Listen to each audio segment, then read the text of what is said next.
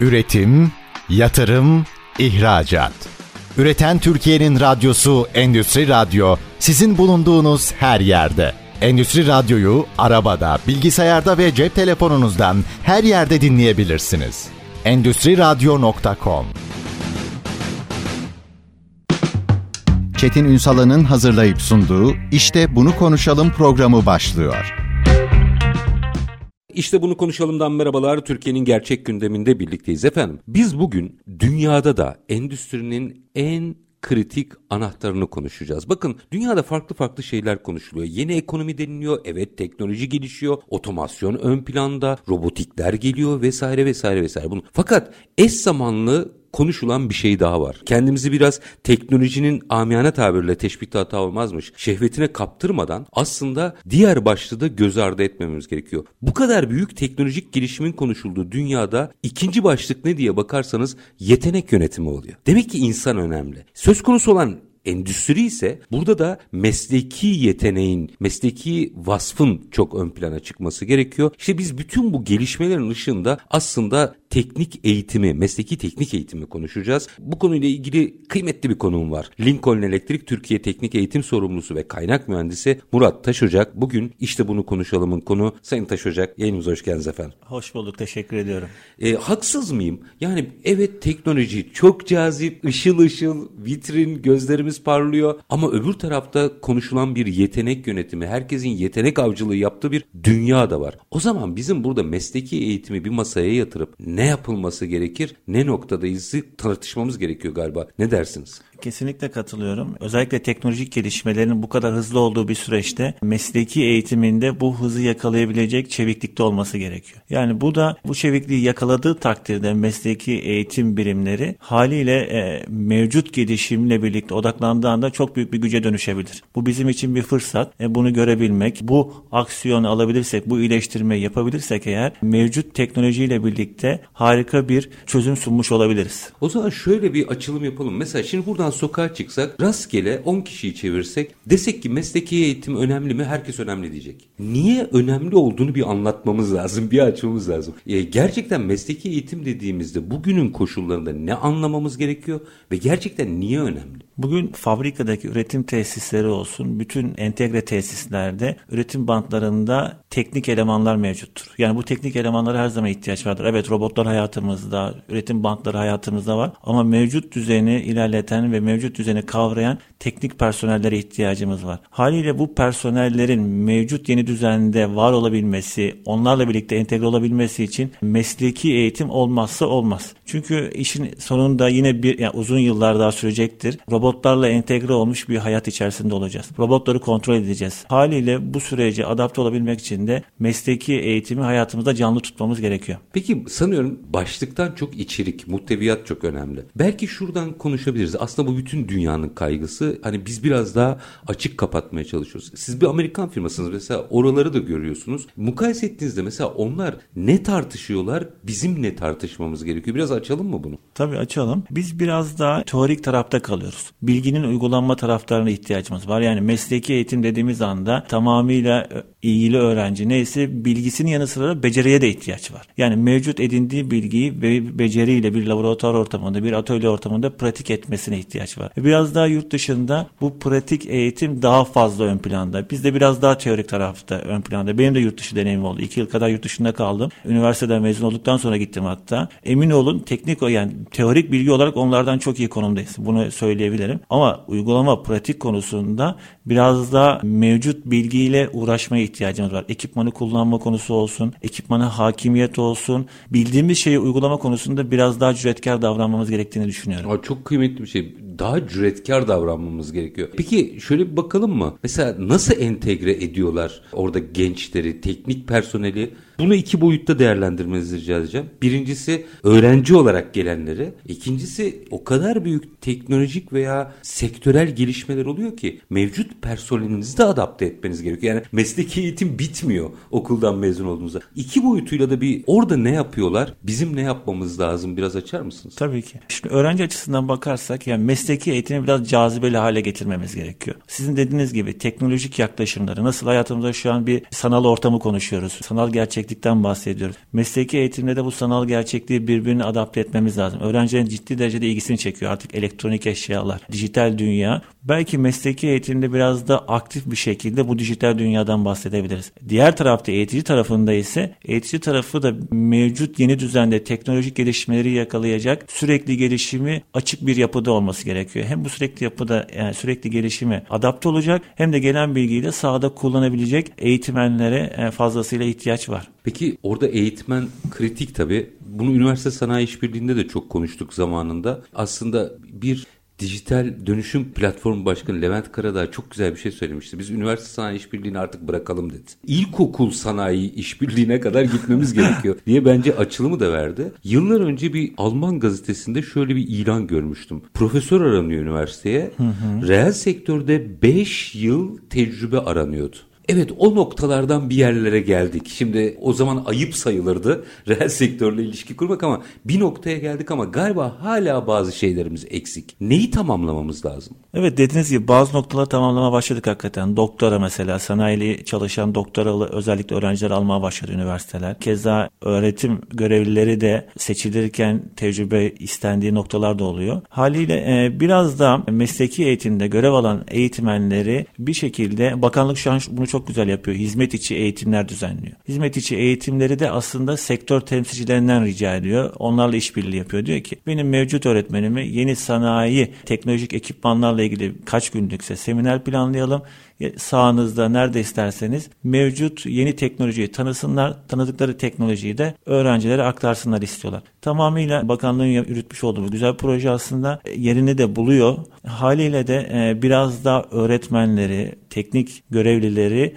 sanayiyle işbirliğini tutacak bağlantılar kurulmaya başlandı ciddi bir şekilde söyleyebilirim. Üstad şimdi temenninin hepsi altına imza attı ama şimdi siz sahada da bunu uyguladığınız için yaşanmışı anlatabilir misiniz? Yaşananda ne oluyor? Tabii tabii. Ee, şöyle e, ya biz zaten şirket olarak Milli Eğitim Bakanlığı ile bir protokolümüz mevcut. Bu protokol kapsamında ürettiğimiz ekipmanlar daha çok metal teknolojisi üzerine yönelik olduğu için metal teknolojisi alanı öğretmenlerine mesela şirketimizde iki hafta boyunca seminer düzenliyoruz. Yani ne yapıyoruz? Normal teorik eğitimi yanı sıra öğrendiği teoriyi pratikte uygulama fırsatı sunuyoruz. Uyguladığı pratiği sanal ortamda, e, sanal gerçeklikle uygulama fırsatı veriyoruz. Yani sahada endüstriye ne sunuyorsak öğretmene de sunuyoruz. Haliyle bu bilgiye donanmış olan hocalarımız da okullarına döndüğü anda öğrencilerine aktarma fırsatı sunuyor. Çünkü mezun ettiği öğrenciler sahada bunlarla karşılaşacak, bu teknolojiyle karşılaşacak. O bağlantıyı kurabilen canlı yapılar mevcut. Öyle söyleyebilirim. Öğrencilerin performansında sonra baktığınızda eğitim yani eğiticilerin eğitiminden sonra ortaya çıkan farklılığı da biraz paylaşır mısınız? Tabii ki geri dönüşlerimiz oluyor çok fazla öğretmen e, öğretmenlerimizden, seminerlere katılanlardan. Diyor ki e, bizden aldığı bilgi birikimi, eğitim notları, videoları sınıfta aktardığı anda çok ilgi çekici, cazip hale gelebiliyor. Yani öğrencilerin de ilgisini çekiyor. Bu ilgi çekicilik de öğrencinin performansına yansıyor. Yani o dijitalle mesela bahsettiğim o sanal kaynak eğitimiyle e, öğrenci bir VR gözlükle birlikte kaynak uygulamasını sıfır iş güvenliği riskiyle tecrübe etme şansı sunuyor. Bunu gördüğü anda, bunu uygulama şansı olduğu anda öğrenci için de bölüm, ya da meslek daha cazip hale gelebiliyor. Zirvede siz de aslında bunun bir girizgahını yapmıştık. Onu biraz daha açalım hazır fırsat e, varken. Sanal gerçeklik galiba bu mesleki eğitimde de teknik eğitimde de çok cazip bir alan haline geldi değil mi? O uygulamayı biraz açabilir misiniz bize? Tabii ki de. Özellikle artık bunun meslek liseleri olsun, sektördeki sanayi kuruluşları olsun, eğitim müfredatlarına sanal gerçekliği katmaya başladılar. Ne yapıyorlar sanal gerçeklikle aslında? Mevcut ortamını bir VR gözlükle birlikte simüle farklı bir ortamı simüle ederek gerçekte yapmış olduğu kaynak uygulamasıysa neyse kaynak teknolojisi aynısını sanal ortamda o parçayı kaynatma şansı buluyor. Aynı hatayı yapma şansı buluyor. Aynı gerçekliği yaşama şansı buluyor. Hatta ve hatta daha eğitici olma şansı buluyor. Çünkü o işlemi ya da uygulamayı yaptıktan sonra sonucunu değerlendirme şansı buluyor. Böyle olunca da öğrencinin ilgisini çeken bir hal alıyor.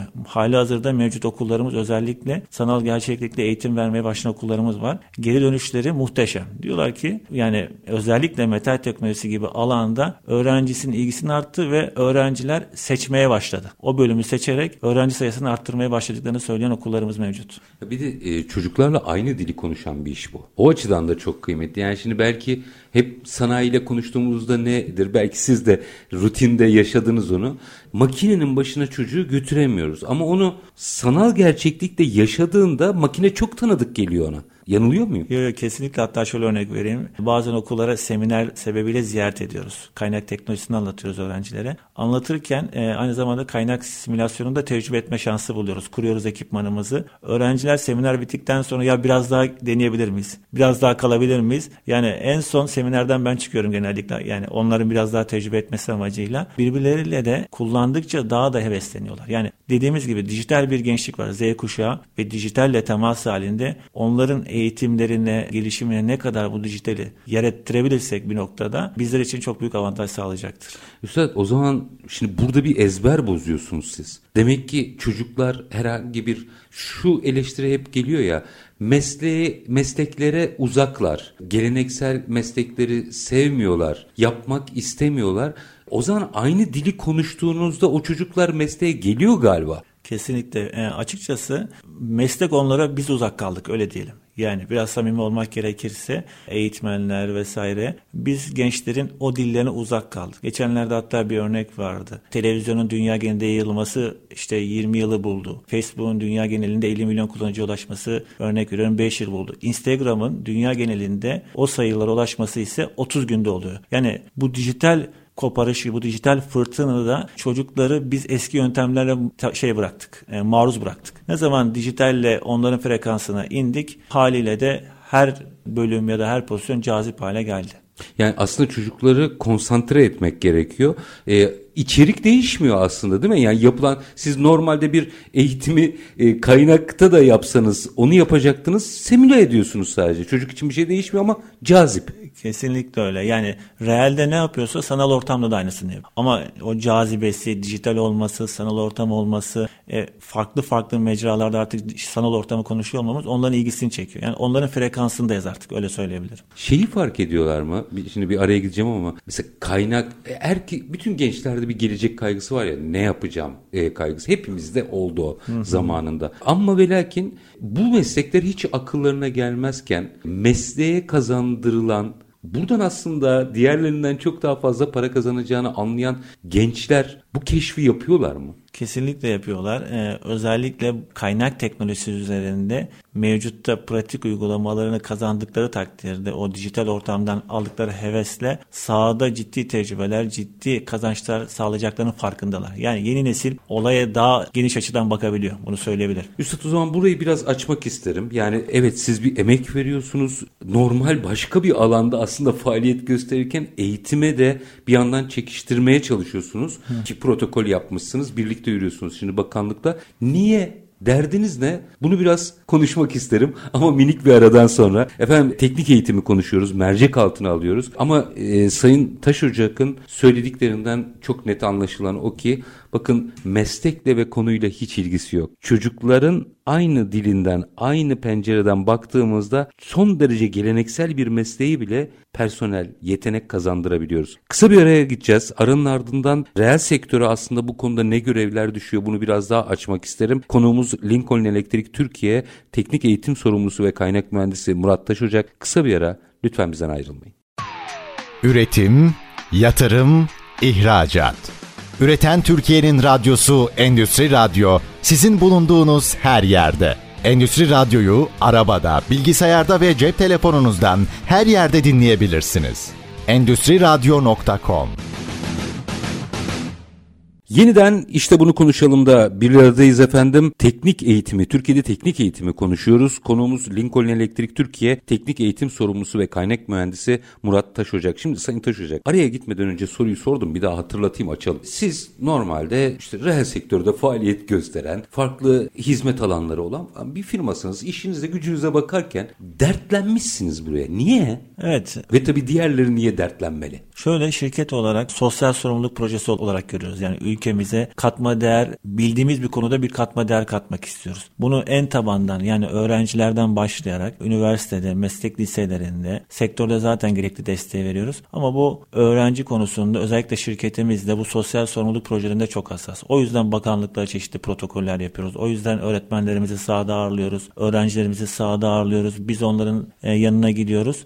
Şirketimizin mevcut olmuş olduğu bu protokol kapsamında ya da bu vizyonu ile birlikte bu konuya oldukça eğiliyoruz. Öyle söyleyebilirim. Tabii burada öğretmenler de cesaretlendiriliyordur. Biz arada konuştuk. Yıllar önce ben çok şahit oldum. Öğretmenler işte fabrikalarda öğrencilerini gezdirebilmek için biraz çekinerek giderlerdi. Ben hiçbir firmanın da hayır dediğini duymadım ama çekinirlerdi. Hani öğrencilerimizi gelelim, gezdirelim, görsünler. Meslek lisesi öğrencilerinden bahsediyorum. Hiçbir firmanın da hayır dediğini görmedim bu arada. Herkesin de hoşuna giderdi ama böyle enteresan bir kopukluk vardı. Şimdi o sadece bir turistik gezi gibi ortamı teneffüs ediyorlardı ve gidiyorlardı. Tabii orada anlatılıyordu. Şimdi işin rengi biraz daha değişmiş. Daha içli dışlı galiba. Mesela protokol hocaların çok elini rahatlatan bir şey. Milli Eğitim Bakanlığı ile protokol. Yanılıyor muyum?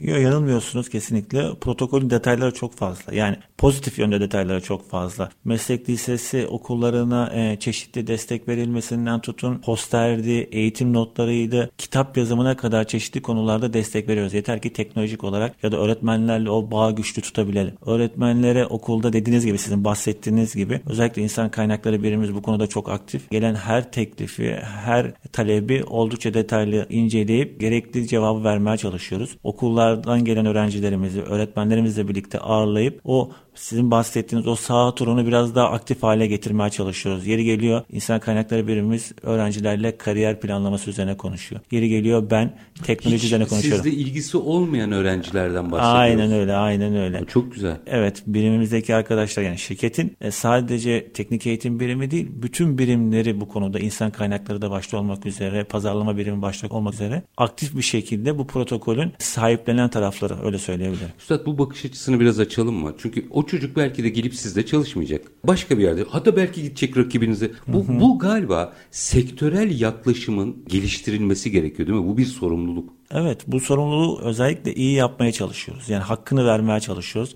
Bunu yapan firmalar da var, önemli kuruluşlar da var. Yani bu yani zaman zaman diyoruz memleket meselesi diyoruz ama biz de bu tarafta sağlam durmaya çalışıyoruz. Protokollerle destek vererek farklı gelen talepler neyse şirketimizin vermiş olduğu bakış açısıyla bunları olabildiğince iyi bir şekilde kanalize etmeye çalışıyoruz. Yani bütün birimlerimizde çünkü biz de bu ülkenin çocuklarıyız. Bütün arkadaşlarımız aynı şekilde. Mevcutta var olan potansiyelimizi yansıtmaya çalışıyoruz gençlere. Yani o çocuk, o genç ben de çalışsın başka bir yerde çalışsın. Yeter ki nitelikli olsun Kesinlikle. sektöre girsin. Dertlenme bu. Şimdi ya bir de literatür meselesi var. Kitap nasıl çıktı? Bir de kitap çıktı çünkü. kitap hikayesini anlatabilir misiniz? Tabii. Şöyle, Ders kitabından bahsediyorum burada. Evet, Herhangi bir kitaptan değil. Aynen öyle. Ders kitabı şöyle protokol kapsamında konuydu. Milliyetin Bakanlığı böyle bir talep ettiği anda bizler yazar desteği olarak gerekli desteği sağlamakla mükellefiz. Pandemi döneminde bakanlık şöyle bir şey yaptı. Fark etti durumu. Dedi ki benim kitaplarım teknolojiyle şu an uyumlu değil. Ben bu uyumu yakalamak için yeni bir çalışma başlatmalıyım gerekti diye başlattılar. Sonrasında bize ulaştılar. Bu arada bravo. Bu, bu açılımı kim yaptıysa, hangi bürokrat yaptıysa bravo diyorum burada. Kesinlikle. Kime bu kitabı yazalım dediler. Baktılar kimle yazabiliriz? Yani mevcut hocalarımızın evet destek veriyoruz. Hizmet içi eğitimle kalibre etmeye çalışıyoruz. Ama sektörün temsilcileriyle bunu yazalım dediler. Ve bize başvurdular. Kaynak teknolojisi üzerine özellikle. Meslek Lisesi 10. sınıf ders kitabından bahsediyorum. Bu kitap mevcut teknolojinin yani şu an gelmiş olduğumuz noktada öğrenciye kalibre edilebilecek noktada e, yazar desteği verdik. Hatta kitabı da ben yazdığımı söyleyebilirim. Bu kitabı yazarak aslında mevcut bilgi birikimimizi şirket olarak kaynak teknolojisi üzerine olarak öğrenciye aktarmaya çalıştık ve kitabı güzel bir şekilde tamamladık. Hatta bu yıl öğrencilerin şu an ders kitabı olarak görev yapıyor. Pandemi döneminde bir yıllık bir süreçte ciddi derecede emek harcayarak, mesai saatleri dışında çalışarak, hafta sonu gerekli destekleri vererek bu kitabı yazarak okullara kazandırdığımızı söyleyebilirim. Aslında reel sektör bu konuya çok hevesli. Yanılıyor muyum? Yani yeter ki bir çocuk bir şey öğrensin noktasında gerçekten hevesli reel sektör. Eskiden hadi eğri oturup doğru konuşalım. Eğer meslek lisesinden bir çocuk staja gelirse çay taşırdı. Şimdi meslek öğretmeye çalışıyor reel sektör doğru mu? Doğru doğru kesinlikle. Yani şöyle kardeşlerinden örnek vereyim. Benim iki kardeşim de meslek lisesi çıkıştı. Özellikle benim bir küçüğüm staj dönemlerinde anlatırdı. Abi derdi yani stajla alakası olmayan işlerle uğraştığını söylerlerdi. Ama artık özel sektörde bu durumun farkında. Çünkü o öğrenci yarın ona gele- şey olarak gelecek, çalışan olarak gelecek. Ona ne kadar değer verirse, ona ne kadar mevcut potansiyelini ortaya koyma fırsatı sunarsa kendi işi için de aslında bir fırsat olmuş olacak. Bu bakış açısıyla artık biraz daha bilinçlendi diyebilirim sektör temsilcileri. Ee, bizim yapmaya çalıştığımızı yıllardan beri onlar da e, yavaş yavaş artık o bakış açısına sahip olduklarını söyleyebilirim. Öğrencilerden, öğrenci olup da daha sonra gelenler oldu mu? Mesela bir mukayese yapalım. Şimdi kimseyi de e, üzmemeye çalışıyorum. Dışarıdan herhangi bu tip böyle stajlar yapmayan, iletişimde olmayan bir personelle bütün bu süreci hissederek yaşamış o eğitimi, belki o hani arttırılmış gerçeklik mesela onun yetenek yönetimi açısından baktığınızda ikisini yarıştırdığınız anda ne kadar bir fark çıkıyor? Şöyle net bir fark söyleyeyim. Mesela bizim kendi ekibimizde çalışan arkadaşlarımızın birçoğu bizle stajyer olarak. Üniversitedeyken staj yapmıştır. Sonrasında bizle devam etti. Şu an iş hayatında bizimle devam ediyor. Meslek lisesindeyken teknik servisimizde staj yapmıştı. Hayli arkadaşımızla çalışıyoruz. Okuldan mezun oldu bizimle devam ediyor. O fırsatı yakalayan öğrenci bırakmıyor. Çünkü o bilgiyi de ediniyor. O bilgiyi edindiği takdirde de kullanma şansı buluyor. Ben de çok ayırt etme taraftarı değilim ama o stajları öğrenci arkadaşların olabildiğince verimli değerlendirmesini düşünüyorum düşünüyorum. Yani orada kendilerini göstermeleri için büyük fırsat. Aslında oraları bir işe giriş için ilk adımları. Orası bir iş tecrübesi. O tecrübeyi iyi bir şekilde kendileri için kinetik enerjiye dönüştürebilirlerse yarın öbür gün o bölgede de çalışarak diğer arkadaşlarına göre e, maalesef demek istiyorum ama avantaj sağlayacaklardır. Geleneksel sektörlere hala yetenek yetiştirebiliriz. Şimdi sizin bu yaptığınız operasyon bunu gösteriyor. Yani ama şey yapıyorsunuz altını çiziyorsunuz. Onların eğitimlerini onların algılarıyla veya kullandıkları cihazlarla yapmamız lazım. Doğru mu anladım? Kesinlikle. Yani o dijital dünyalarına bizler de dijital eğitim teknikleriyle girmemiz gerekiyor. Yani o dijital tahtaları artık çocukları kesmiyor. Kesmiyor. O çok sıradan bir şey oldu. O hani devrim gibiydi ilk çıktığında ama artık çocuklar eh diyor yani.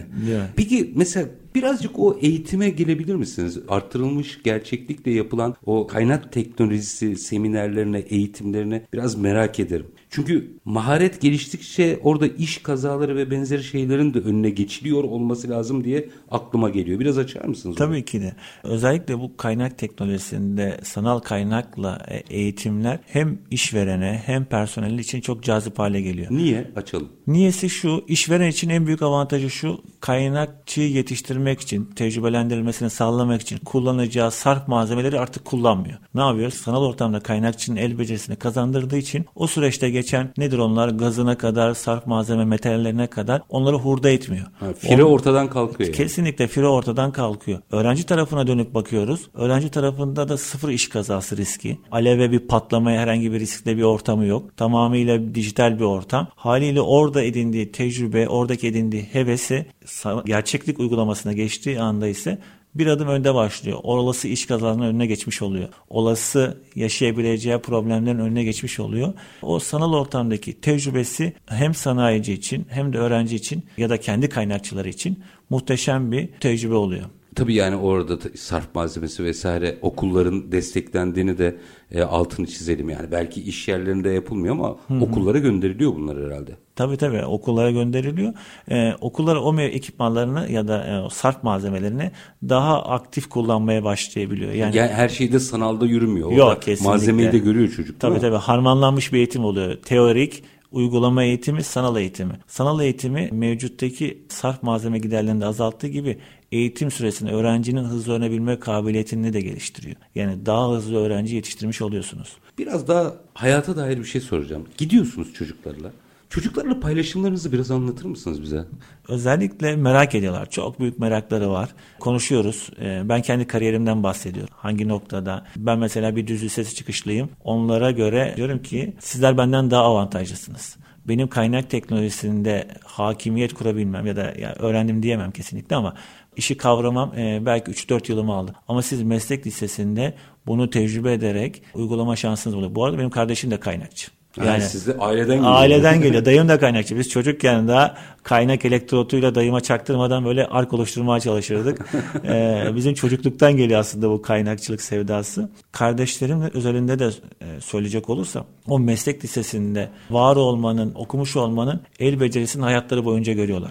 Yani hakikaten ellerine yakışıyor o pense, neyse, elektrot, tornavida. Onları daha cazip. Benim gittiğim seminerlerde de öğrenciler büyük bir ilgi gösteriyor. Yani anlattıklarıma, bahsettiklerime, yol haritaları onların ilgisini çekiyor. Neler yapabilirim diyor. Yani abi ben kaynak mühendisi olmak istiyorum. Ben kaynak teknikeri olmak istiyorum. Böyle ciddi şekilde hatta görüşüyoruz bazılarına. Yani koçluk yapmaya kadar onlara yeter ki hayatları boyunca doğru hamleleri yapabilsin. Nelerin fırsatları olduğunu sunabilsin diye benimle iletişimde kalan çok öğrenci var bu konuda. Üstad orada öğrencilerle ilgili onlar ayrı bir ekiptir bu arada. Meslek liseliler ayrı bir jargon var. Yani pek kolay kolay da kimseyi almazlar içlerine. evet. Şimdi pandemide yarım kalan bir proje vardı. Kulaklar çınlasın buradan Tamer Levent'le Sanata Evet kapsamında İstanbul'dan başlayarak meslek liselerine dolaşmayı planlamıştık. Milli Eğitim Bakanlığı'na böyle bir şey yani yaptıklarının siz itilmiş çocuklar değilsiniz, zanaatkarsınız anlatacaktık. Pandemi girdi araya.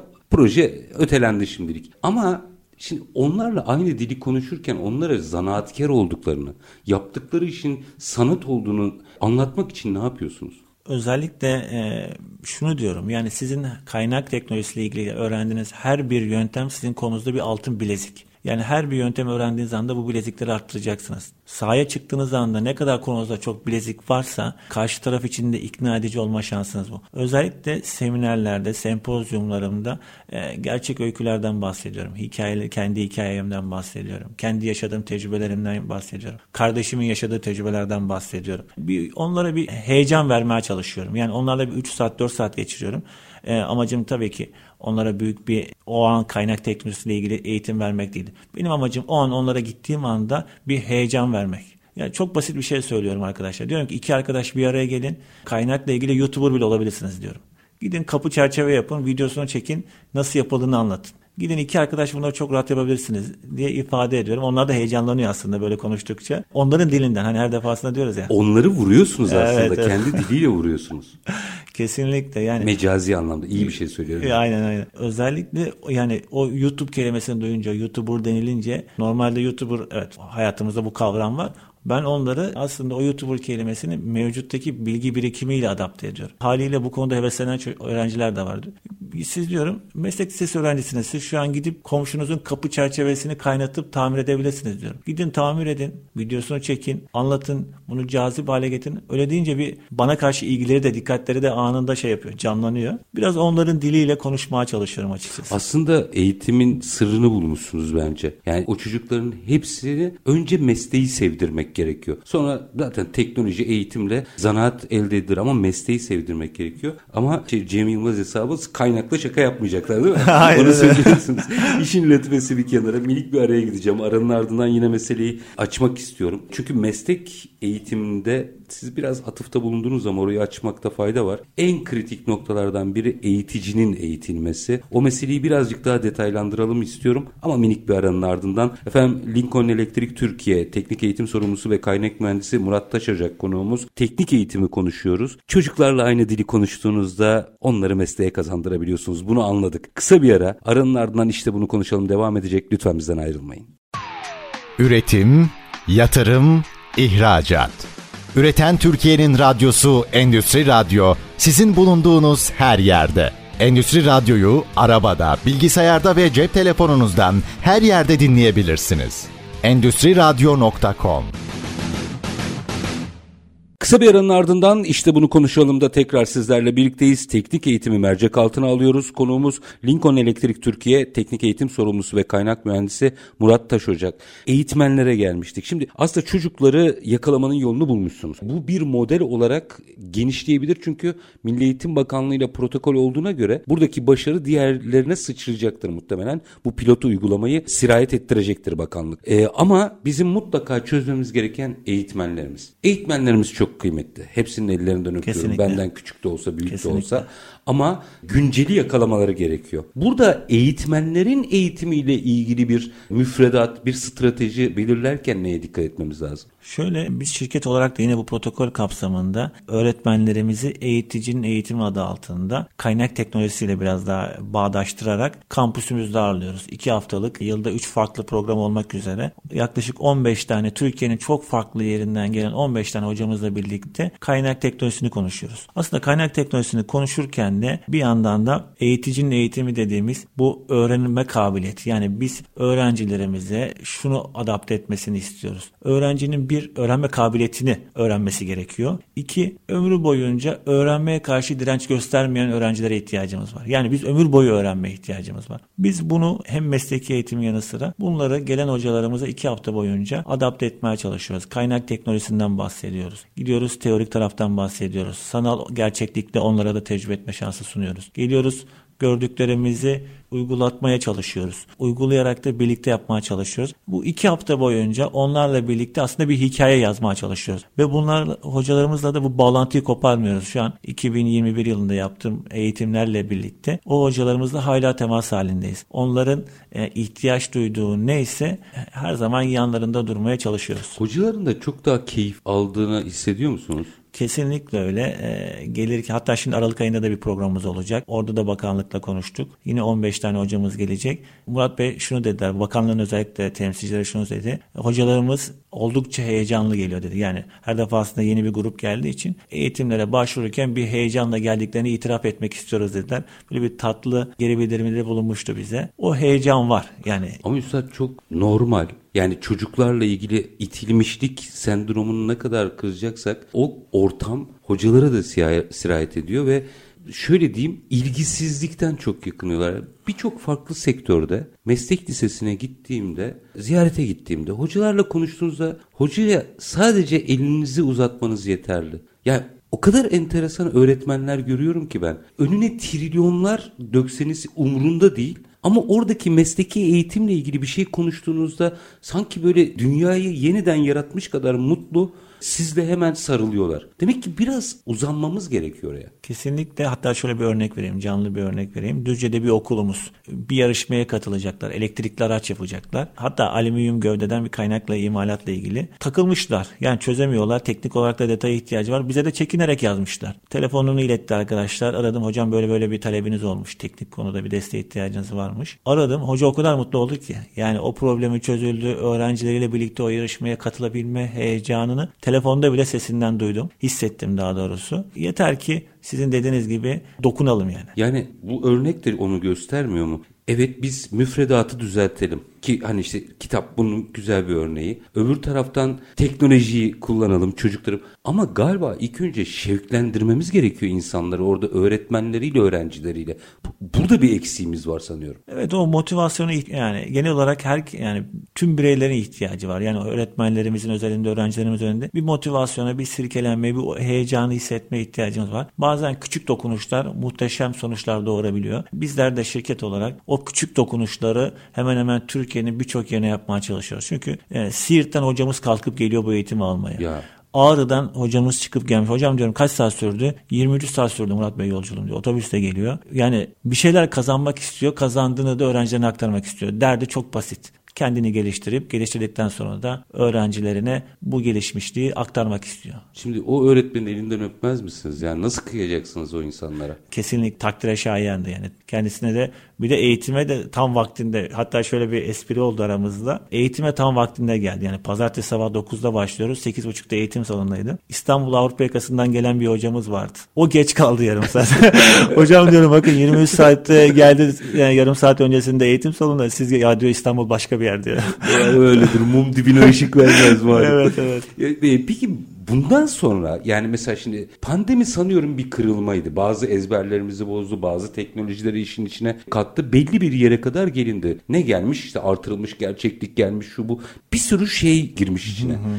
E bir taraftan da e, kaynak teknolojisi adına da işte her şey bitti. Hadi bunları öğretelim durumu yok. Orada da sürekli gelişme var. 2023'ü konuşalım mı biraz? Tabii ki süper olur. Buradan baktığınızda mesela burada ne tip revizyonlar, ne tip eklemeler gelecek? Açıkçası merak ederim bu eğitim noktasında nasıl bir yol haritanız var 2023 için?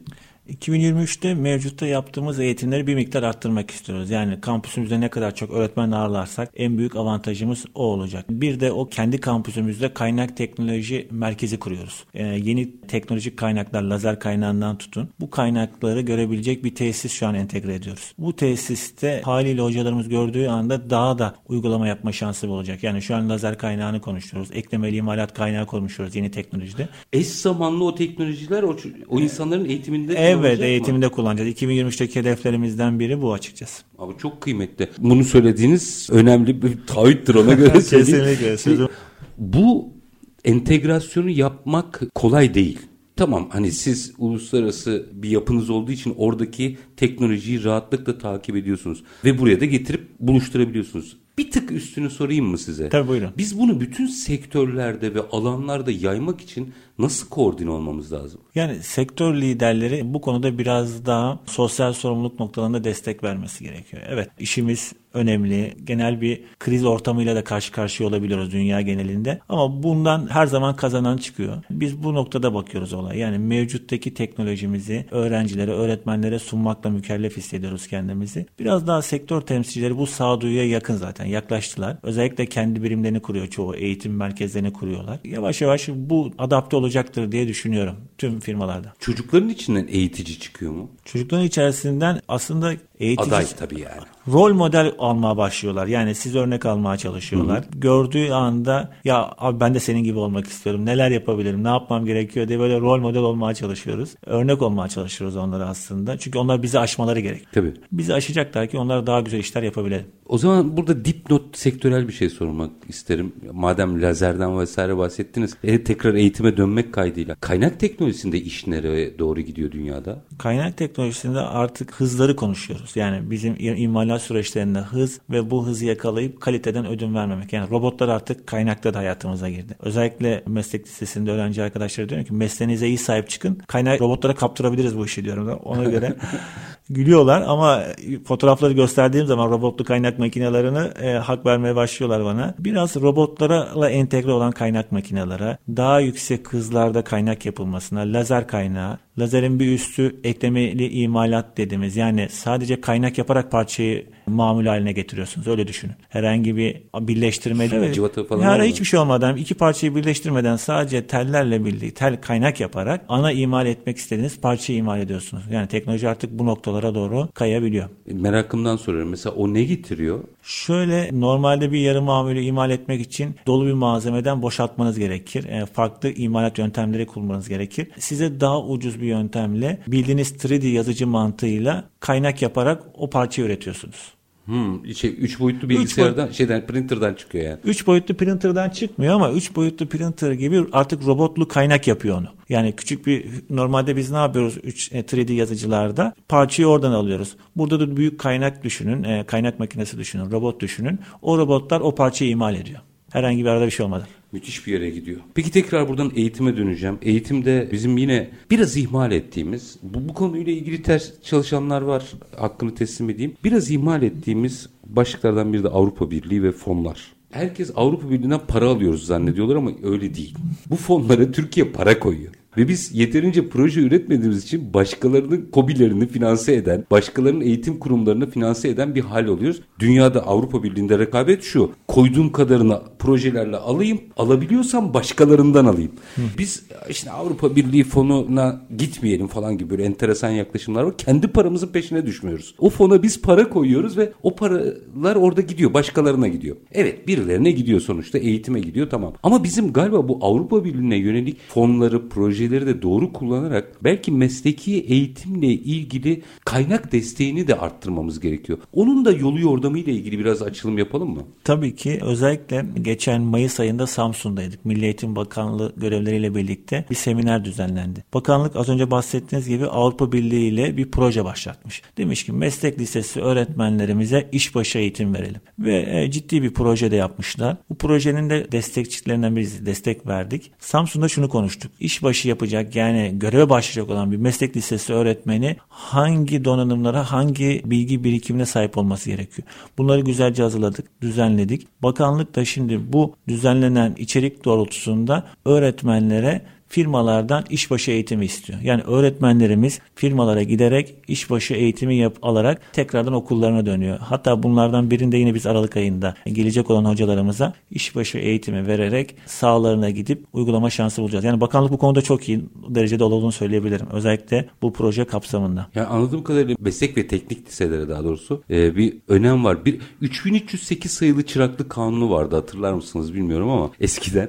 Onunla mukayese ettiğinizde bugün mesleki eğitim meselesini daha mı doğru konuşuyoruz? Evet yani biraz odaklandığımızı söyleyebilirim. Tüm bakış açımızı ona çevirdiğimizi hemen hemen söyleyebilirim. Özellikle bu yazılım tarafında, elektronik tarafında ciddi derecede meslek liselerine kanalize olunmuş bir heyecan var. Bu alt farklı mesleklere de yansıdı. Yani metal teknolojisi olsun, iklimlendirme birimi olsun, motor teknolojisi gibi. Yani gözümüz farkındayız artık. Meslek liselerine gerekli önemi vermemiz gerektiğini farkındayız öyle söyleyeyim. E, tabii hani programın en başında söyledim ya bu kadar teknolojiyi, robotu, işte otomasyonu konuşuyoruz. Her şeyi konuşuyoruz ama dünyanın eş zamanlı konuştuğu ikinci bu başlığı ihmal etmememiz gerekiyor. Yetenek yönetimi. Zanaat hala önemli. Son bir değerlendirme alıp öyle veda edeyim size. Ne demek istersiniz Süper. sonra? Yanlış hatırlamıyorsam Henry Ford'un bir sözüydü. Bana fabrikamı değil çalışanlarımı verin diye. Yani çalışanlarım olduğu sürece her yerde ben araç üretebilirim diyor. Bugün de biz teknik personele yeterli kadar değeri verebilirsek onların donanımlarını uygulama konusunda özellikle gençlerin eğitimlerinde dijitale